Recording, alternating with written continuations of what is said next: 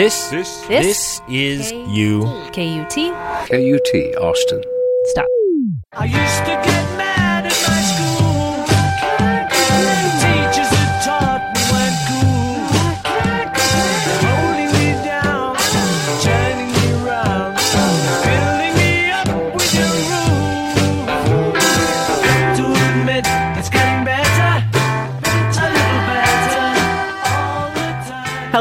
and welcome to Higher Ed, KUT's podcast focusing on issues of higher education, lifelong learning, and exercising the brain. I'm Jennifer Stayton with KUT 90.5, Austin's NPR station, talking as always with Dr. Ed Burger, president of Southwestern University in Georgetown, Texas. Hello, Ed. Hello, Jennifer. So today's episode, I want to dig into something that I think is fairly controversial these days, though I don't think it's necessarily a new controversy, and it's all about homework. I know a common complaint, uh, common criticism, especially I think in elementary and high school, is that students have too much homework and that after a full, you know, seven or eight or sometimes closer to nine hours in the classroom, the last thing that a young person needs to do is spend two or three or four more hours at home doing more homework. Yet that seems to be for many classes and many schools, that's still the drill. So I want to spend some time today talking about homework and getting your thoughts on it.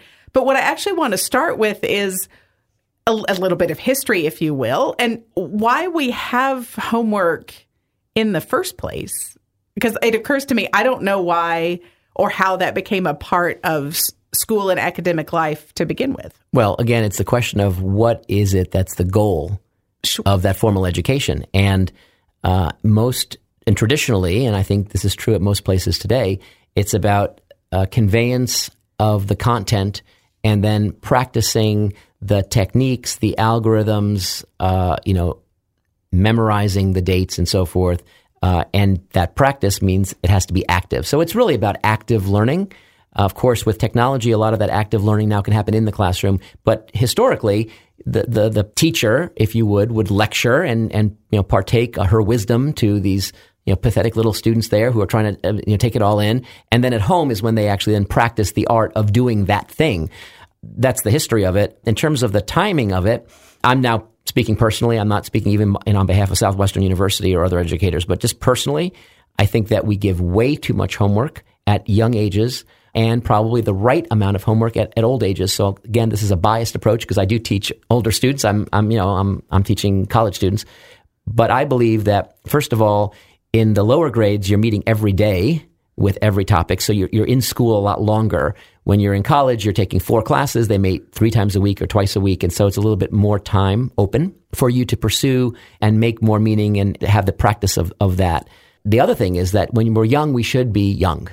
We should be kids and it should be play. And homework should be play. In fact, when I do workshops for teachers, I often, the first thing I say is, why do we call it homework? Right? I mean, what is that instilling as to the point on your life to this exercise? It should be thought of as joy. It should be thought of as play. And so I always say it should be called home play. So we should be assigning home play. And think of the, the mindset, right? So instead of the, a mom saying, you know, to her kid, Hey, have you finished your, your homework in math yet? They could say, have you finished, you know, your home play in math? No, no, no. I've got some more play to do. I'll be, I'll be done playing in five minutes. And then it also instills this idea that, that learning and practicing ideas can be fun. And so this idea of even the word work, I don't like. Well, and what about the idea of balance? And you alluded to this in, in speaking about younger students who are already in school all day. If they're in school all day and then they have to spend whatever amount of time in the evening or on weekends doing more work, we'll call it work because that's the term, homework outside of the classroom, you're really eating into playtime, sports time, arts time, family time, sleeping time, resting time, you know, time for all the other things that make a balanced life. Absolutely. And, and of course, the reality, as you well know, is that often it's the parents or guardians or family members that will actually help. And this wasn't so much the case when I was young because I didn't get that much homework, but I do remember a couple of occasions, especially in uh, my English classes, where there were so many words, vocabulary words that had to be looked up in the dictionary that I remember one evening my dad went through and put little bookmarks in the dictionary on the pages where that definition, he didn't write down definition, but he found them for me. So all I had to do was just go through because I had so much other homework But that was rare for me. I love the idea of of having this home play be something that that is not so arduous and that has meaning. I remember doing something uh, when I was a senior in high school, and I was taking calculus, which I was very excited about. Yes, I had no friends. I actually remember the visceral memory of kneeling in front of my bed, and I had like my calculus book, textbook, and my notebook, my spiral bound notebook on the bed. So I was kind of you know writing kind of on the bed, using the bed like a desk, but I was kneeling in front of it and having an epiphany. It was, I think it was the very first homework assignment that uh, Mrs. Metzler assigned to us. And I figured this thing out that I'd never seen before. And it was basically, uh, it doesn't matter what it is, but I, I never saw this thing before. The question was to figure this thing out, and I did it, and I, I was convinced it was wrong because it was so bizarre. And it turned out I discovered the next day in class that I was right. It was such a triumphant moment for me. That that one question, I remember literally kneeling in front of my bed working, and in hindsight, how proud I was that I mastered that. That one question is the only homework assignment I remember from kindergarten until I entered college. Well, that says something. It, right? There was there was a meaningful moment there. So why not have home play be meaningful so it, they become memorable? My homework memories are very little about the content, but a lot about just the raw amount of time and how many late nights, mm-hmm. and maybe I was just a big nerd, Right. but how many late nights I spent, especially in high school, staying up late trying to finish it. And My- how much sleep deprivation and a big moment for me was I think it was my sophomore year in uh, in in high school. My father purchased an IBM Selectric, which had the balls, so you can have different fonts. This is before, of course, computers. It just revolutionized my life. Every paper had a, I used different fonts. When I was doing science or math, I could actually type the symbols, and so it was the and no one else really had that. That was so cutting edge. Uh, my dad had it for his job, and, and he let me use it, and it was a big deal. But then I was typing everything. You make a mistake, as you know, you have to basically start all over if you white out too much. Today, it's great. Just hit the delete Sure. key and keep going. Ah, the ease of Now all we of sound this old. Today. Now we, we sound, sound old. All old. right, let's move on to the puzzler before Good. we start sounding too old. Thank you. Although this one is a bit retro. It's also true, actually. It's a whole It puzzler. does refer to a 70s TV show, but Oh, that's no. all right. Ed, remind us about the Monty Hall puzzler. That's right. So the Monty Hall puzzler, in brief, is you are a contestant on a game show and you are standing in front of three closed doors. You are told that behind two of those doors are goats, so one goat behind each door, and behind the uh, third door, and you don't know which one, is a brand new car. Uh, the host, Monty Hall, asks you to pick a door. Uh, last time you said door three, so fine, door three. Now Monty Hall knows where the goats are. So no matter what door you pick, there's at least one or maybe two doors remaining that have goats behind them. And he will open one of those. And you know that. So you know he's going to do that. So he said, okay, fine. You pick door number three. Let's open door number one. And then door number one opens and you see a goat and everyone's cheering. Oh, you dodged that, you know, bullet or Right. that goat. And so great, fine. And now Monty Hall turns to you and says, do you want to now stick with your door number three or do you want to switch to door number two? What is your choice? And the question is, uh, is it better to stick with your first guess, switch, or does it not make a difference? If you're trying, the goal, by the way, is to get the car. Right. If, you want, if you're looking for a goat, if you're looking for a goat, then it's a different different question. Yes, we're assuming- assuming the car is what you want. Assuming that you want the car. So, you know, at first blush, it seems like your answer would be, well, it doesn't matter because there's one goat left, one car left, and two doors. You're you're at, you you know there's one goat, you know there's, There's one, one car, car. and so does it make a difference? Right. And so at first blush, uh, you know, I think the temptation is to say, no, it doesn't make a difference because it's 50 50. Where's the goat? Where's the car? I've got two doors. I have a goat. I have a car.